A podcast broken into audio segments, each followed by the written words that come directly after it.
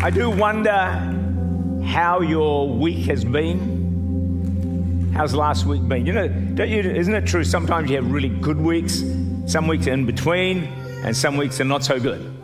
Uh, so, do wonder what your week was like. Uh, my week was one of those not so good.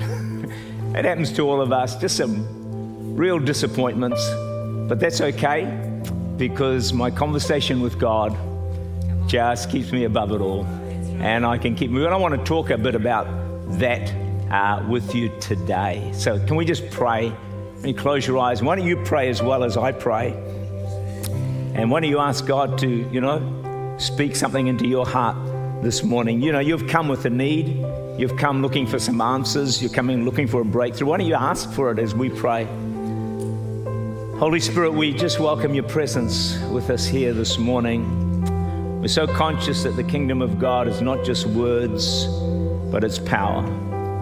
And you've come to meet with us in a profound way. And I pray that every person in house and online before the end of this service, Lord, will have met with you in some way that makes them to know once again how real you are, how personal you are, and how interested you are in them as an individual. That, Lord, they're not just a number, they're not just one of a crowd, but Lord, they are one for whom you personally went to the cross and gave your life. And Lord, we know that in that you're willing to do whatever we need in our lives to meet with us and to help us in our life's journey.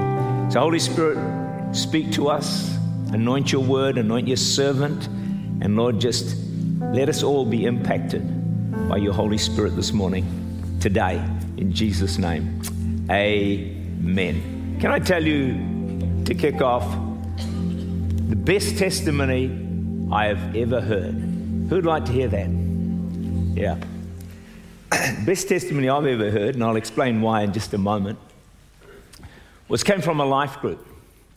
And a person in the life group was shocked, amazed at something I said in a service. And they couldn't get it out of their mind. This is what I said. I said, if you can only get to one service a week, come to the prayer meeting, because that's the most important meeting of all. This person was stunned that I would say a prayer meeting was more important than a Sunday service. Then I went and said, you know, the Bible says, My house shall be called a house of fellowship. No. House of music. No. house of preaching. No. It should be a house of prayer. And he said, I could not get those words and thoughts out of my mind, so I've decided to come to the prayer meeting. So you ask me, why is that the most important testimony you've ever heard? Listen for a moment. Unless there is a significant increase of prayer, not only in our church, in our nation, there really is very little hope for our nation. There's very little hope for the future of the church, which has been completely sidelined, is lukewarm and pretty much powerless. There's very little hope that our grandchildren and children will have a strong faith and never wander away from God. There's very little hope for that our nation can once again come to a, a godly nation and under the banner of Jesus Christ. It really does come down to prayer. And I'm on a mission across this, our church, across our nation, stirring up prayer wherever I go, because I know it is the only hope that we have for the future of our lives, of the church, and of our nation. That's why I said that is the best testimony. I don't know even who it came from, the best testimony I have ever heard. So I just want to talk to you for a few minutes this morning about prayer and just hopefully just inspire you, encourage you, help you. Um, you know, one of the things I know about prayer is that there's not a person in this room that doesn't want to pray. We all want to pray. Just how do we get to it? so maybe what I share will help you a little bit. I heard this amazing story of this preacher's wife. She had this goiter and just kept growing and growing and growing. and she started having choking spells. One day, the husband is on the stairs to the platform, just worshiping the Lord with his eyes open. And as he's doing that, suddenly Jesus stands before him, three feet in front of him. It's about that distance. Imagine that. Jesus stands there, and, and Jesus says these words to him. He said, I have come to answer your prayer. Then he said some words that this preacher said he would never ever forget. He said, I did this, son, just because you asked me. You don't know how I long to do things for my children if they would only ask me and believe me. I did this because you asked me, because you prayed. There's a scripture that we find in um, Isaiah 37, verse 21. Isaiah, son of Amos, said to Hezekiah, saying, Thus says the Lord God of Israel, because you have prayed to me against Sennacherib, king of Assyria, and God does a mighty, unbelievable miracle. And the enemy is totally defeated against all the odds. But did you pick up the words there, friends? because you have prayed. Prayer is far more powerful than we think. Yeah. And there's so many things that you and I don't pray about. Or we pray once or twice and then we give up praying, and then the answer doesn't come through. But we see throughout Scripture that God's just looking for people that will pray. James 4, verse 2 You do not have because you do not ask. You just have to keep on asking. This is really a pastoral talk to everybody today. I'm sharing the burden of my heart.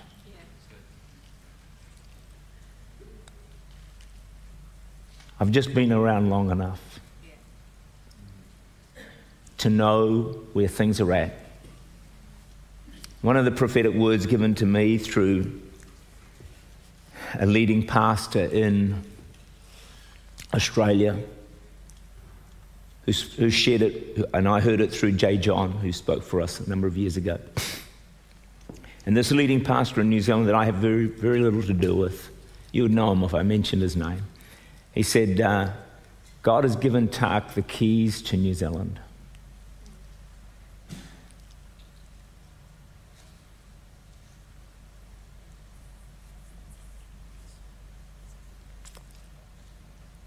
one of those keys, I guess he's given me an understanding of the keys. And one of the keys is prayer. It, it is the key. It is the. There's a great quote by Pete Greig who says, The hinge of history is a bended knee. Think about this. Do you want to know your future history? Do you want to know your future history? Just listen to your prayers. Because what you pray will pretty much be outworked in your life. That's your connection with God. That's your, you know, that's how you get answers from God, is through prayer. It is my future history. And I know many of the things God's done in my life and continues to do is simply because I pray. Pray much. Pray as much as I possibly can. And uh, that's determining my future history. Lancelot Andrewes was a great theologian and preacher. And I want to read you this. After he died, they found his notebook and they published it.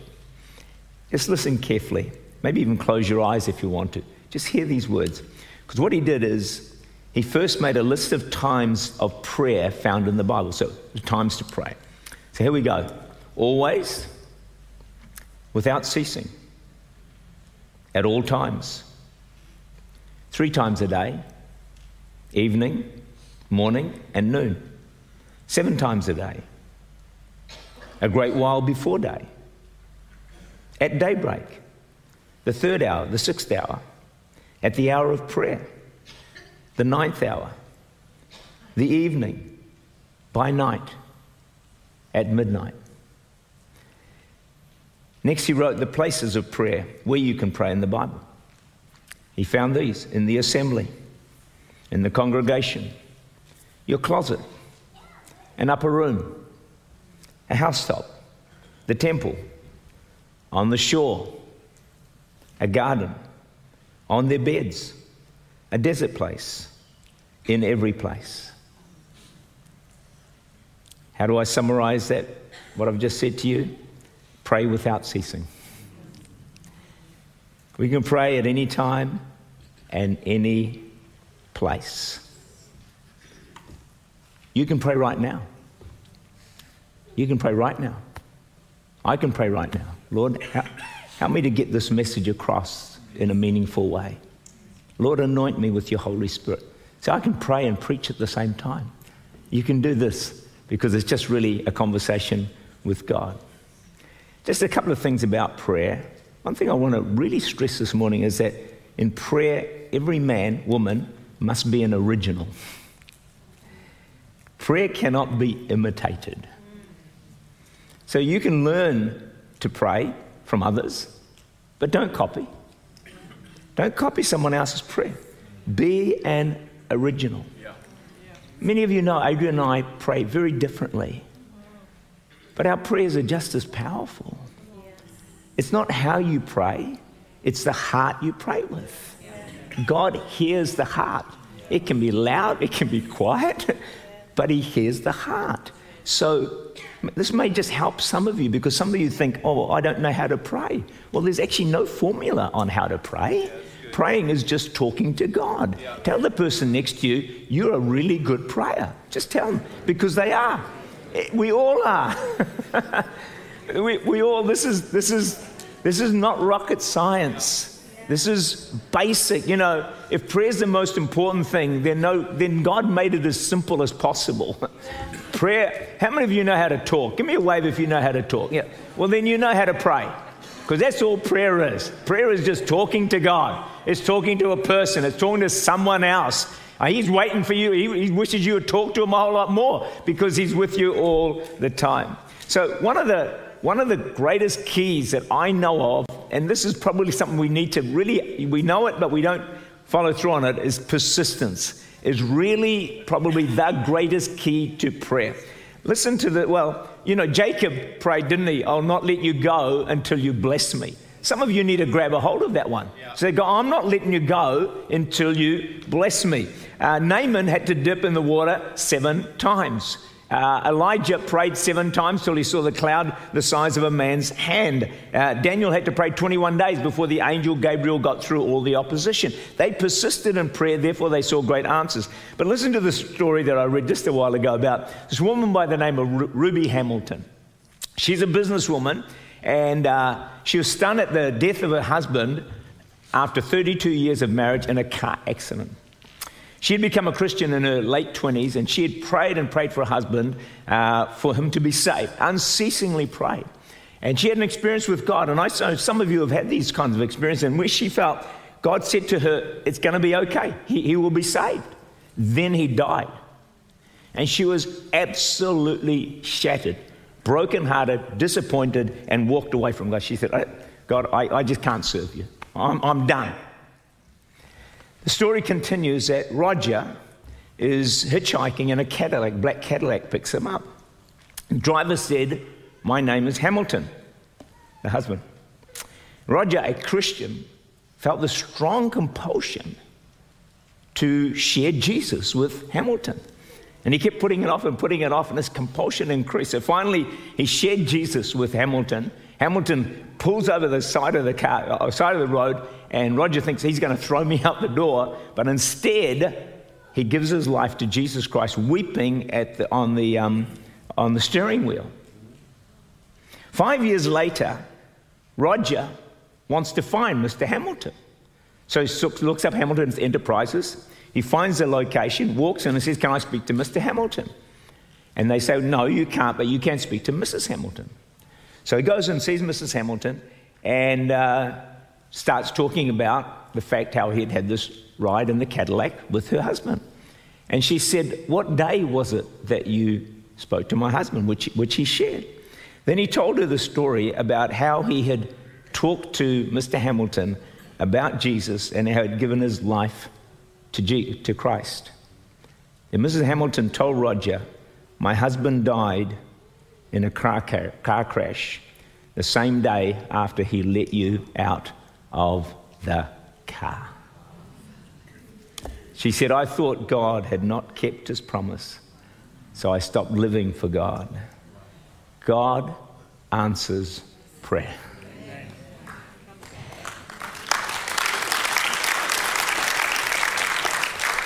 God is faithful. But we do have to ask and keep on asking. You know, one of the great keys that I'm learning about prayer is this word faith. It's faith. Two verses that I encourage you to pray. Luke 17, verse 5 Lord, increase our faith or increase my faith. Why don't you just say that with me? Lord, increase my faith. Now, I want you to make it a prayer. I want, I want to ask you to make this a prayer. I'll tell you why. I pray this prayer all the time, and my faith's just going up. And I'm just thinking, God, is it that easy? He's saying, Yes, it is. So I just keep praying it. As I keep praying it, I'm almost coming, almost getting to the place where I'm starting to think, oh, I know my prayers are going to be answered. Amazing, eh? But I'm no different to you. All I just keep saying, God, increase my faith. God, increase my faith. And Skype's like saying, okay. You have not because you ask not. So come on, I want you to make it a prayer across all our campuses. I want you to make it a prayer right now and just say, just say sincerely, say it out loud, Lord, increase my faith. Let's say it together. Lord, increase my faith. Now just hold out your hands. I want to pray for you. Across campuses. Lord, I just pray, such as I have, give I unto those under the sound of my voice. I pray right now for a release of faith into the, into the spirit and emotions and mind of every person that is listening in right now. Lord, I speak faith into their spirit. I prophesy into them. Lord, let there come a, a renewed and an increase of faith in their hearts Lord, whatever they're believing for and praying for, that issue that's confronting them, Lord, just release faith in them right now to receive those answers. In Jesus' name, I pray. Well, here's the other verse that you want to grab a hold of as much as you can. Therefore, I say to you, uh, whatever things you ask when you pray, believe you receive them and you will have them. You know, this is, I'm just teaching how I do this. So I pray like I've prayed this morning, and then I say, God, I believe that you've heard what I've prayed and that I have the answer. That's just the way I operate. So I don't pray and then just leave it. I pray and say, okay, God, thank you. You've heard me. According to your word, I will get the answer. You know what's happening? More and more answers. It's, it's just, honestly, folks, it's really simple. Yeah. It is really, really simple. And so, hey, hopefully some of you can really grab, hopefully you can all grab a hold of this thing. Uh, Mueller, the great man of faith, many of you heard this story, but it's worth repeating because it's such a good one. So he's prayed every day for five of his unsafe friends. And here's persistence for you. Uh, so one was saved after five years. The uh, next two were saved after 10 years. After 35 years of praying every day, the fourth one is saved. Then, after 52 years of praying, Mueller dies, but the last, the fifth friend, is not saved. But he gets saved at Mueller's funeral. All five saved. Why? Say it with me God answers prayer. Say it again God answers prayer. But hey, it did take 52 years. Just saying.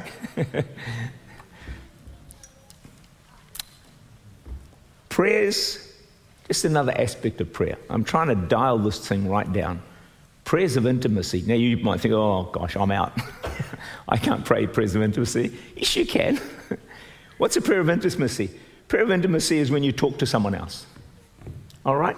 So, you know, everything in Christianity comes back to our relationship with God and just talking to Him and having conversation with Him. And um, it's easy. The problem I think sometimes happens is we try and build a relationship with God through a preacher or through a church or through a group or through a friend. And sometimes what happens then is if you remove all the props, if there's no preacher, uh, no, no friend, there's, you know, and then let's take away there's no lights and there's no musicians, there's no singers, uh, there's no sound system, there's no smoke machine, all the props are gone. Then there's you and God. Some, for some people, not you, but for some people, there's no connection left because they depended on all the props to have any real connection with God. You know, years ago, before most of your time, there was, there was no lights, there was no sound system, there was barely any music, and, and certainly no flashing lights or LED screens. But those people could pray all night. Why? They had a relationship with the person. How many of you, when you, you know, say you're going to catch up with your friend, how many of you, when you catch up with your friend to have a bit of a chat, have to have music and lights and a sound system and, and you know, and, and, and a crowd? How many of you need that? No, no, you don't, right? Is that right? You don't? Yeah, you don't, do you? So how come you need it when you want to have a chat with God? It's not where it's at. It's just not where it's at. It's just a talk, it's a conversation with God. So we get close to someone who's got close to God. No, no, friends. you can get close to God. you don't need me to get close to God. We've got one mediator, mediator through Jesus. He works for all of us. You know, and so often we've, we've worked through individuals or worked through a church or worked through a person. No, no, you personally can get close to God. You can get really, really close to God. Tell the person next to you, you can get so close to God. It's just, it's simple to do.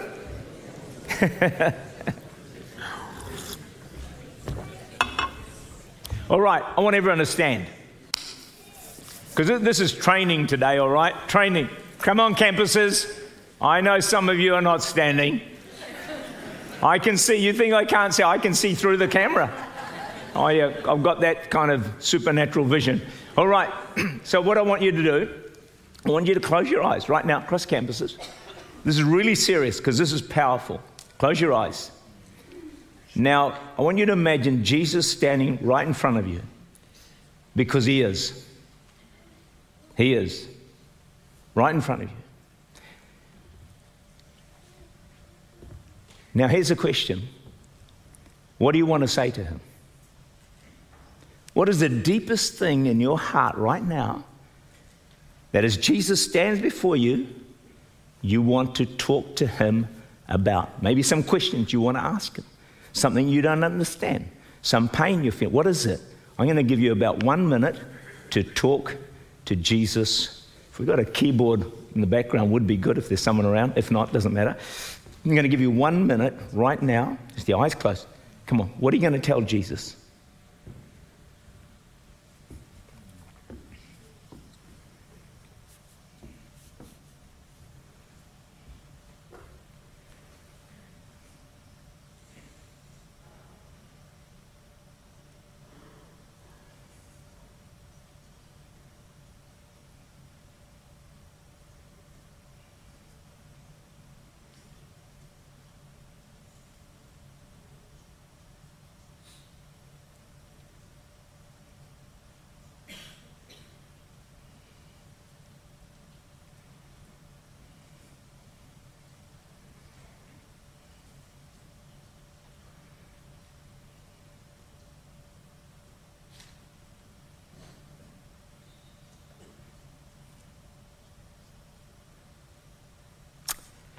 Amen.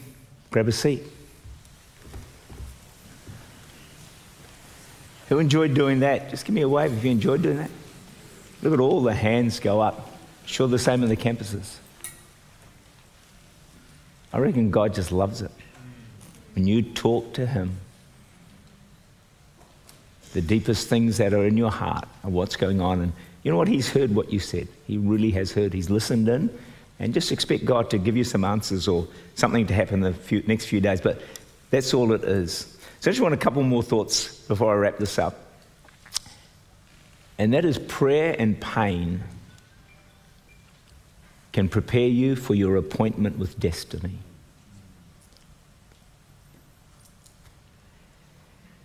Let's look at 1 Samuel. Look at Hannah in 1 Samuel 1, 2, 10, and 11. Hannah had no children. She was in bitterness of soul and prayed to the Lord and wept in anguish.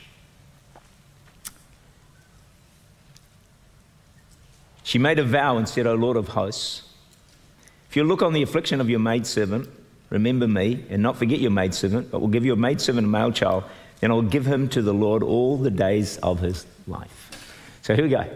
Hannah is barren. Now you're talking about pain. She is in unbelievable pain because she's also being mocked by the other wife and all the rest of it. And it was a real reproach in those days. And um, so she's really struggling. But often, when life deals us a blow, God is up to something special. I think of my dad, you know, when he was given three weeks to live. I was dealt a blow, but God was up to something special because that, that whole thing changed my life.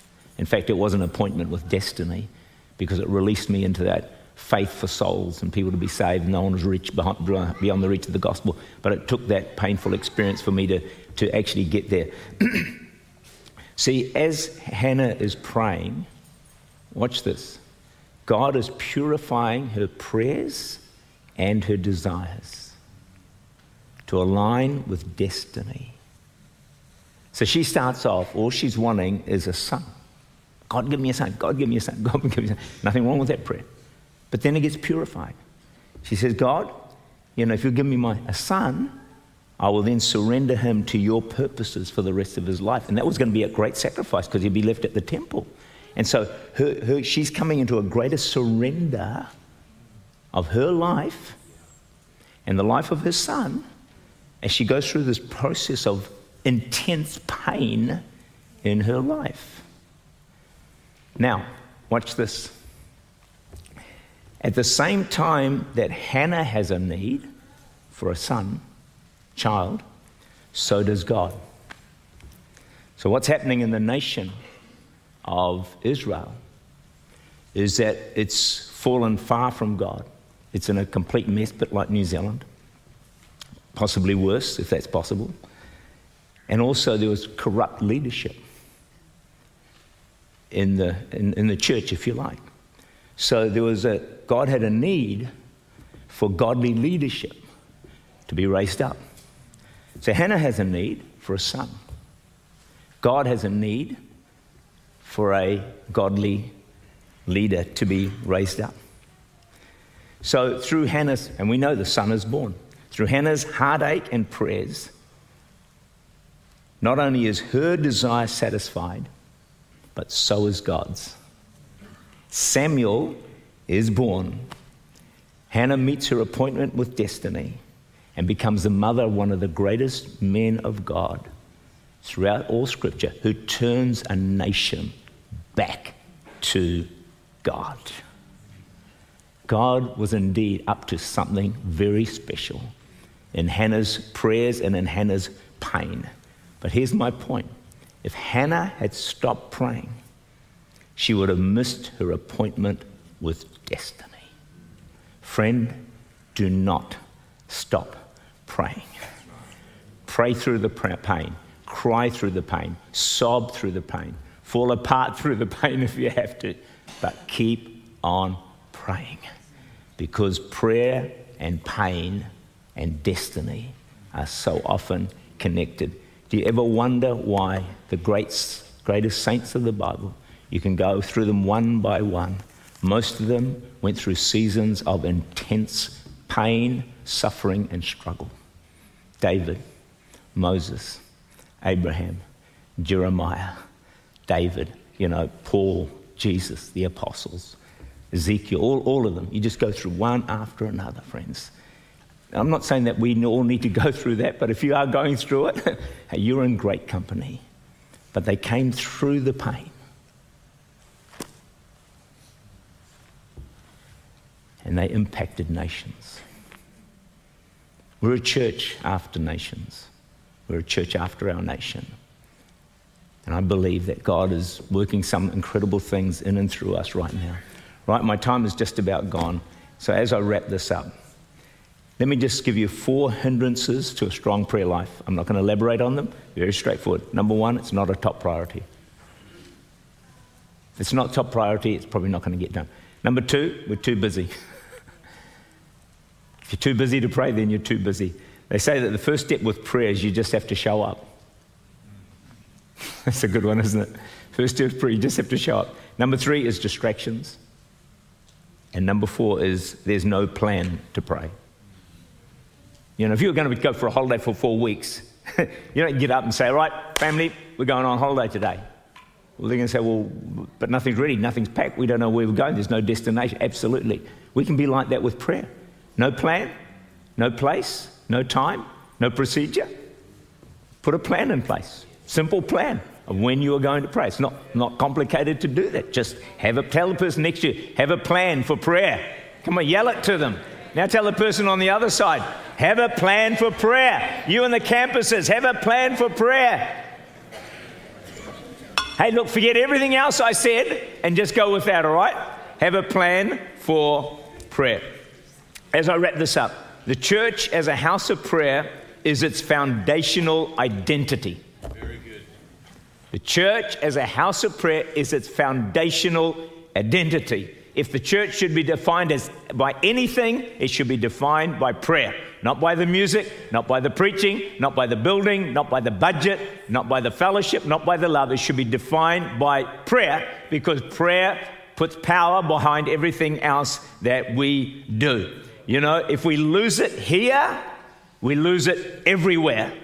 The church is losing it here, and it is losing it pretty much everywhere. Sorry to say that, but the state of our nation is a reflection of the prayer meetings of churches across our nation. It's not a pretty picture, but we are going to change it. We are changing it. We are stepping up in this. We are going to move this thing forward. Church Unlimited is called to lead the way in prayer, to raise up a praying church, and ultimately to raise up a praying nation. You know, the world is upheld by the prayers of the church. The church is, the world is a mess, but should the church stop praying, it would be a total catastrophic free fall of our world into the abyss. The greatest contribution you can make to the world, to the church, is prayer. The greatest contribution I believe any of us can make to the church, to the world, is prayer. Justin Welby said, without prayer, there'll be no renewal of the church. Without renewal of the church, there is very little hope for the world. I rest my case. Without a renewal of the church, without prayer, there'll be no renewal of the church. If there's no renewal of the church, there is very little hope for our world. Let's decide today, friends, that we are going to establish a church that prays, a praying church that will bring revival to the church and revival to the nation. We can do this. And friends, we will do this in Jesus' name. Amen.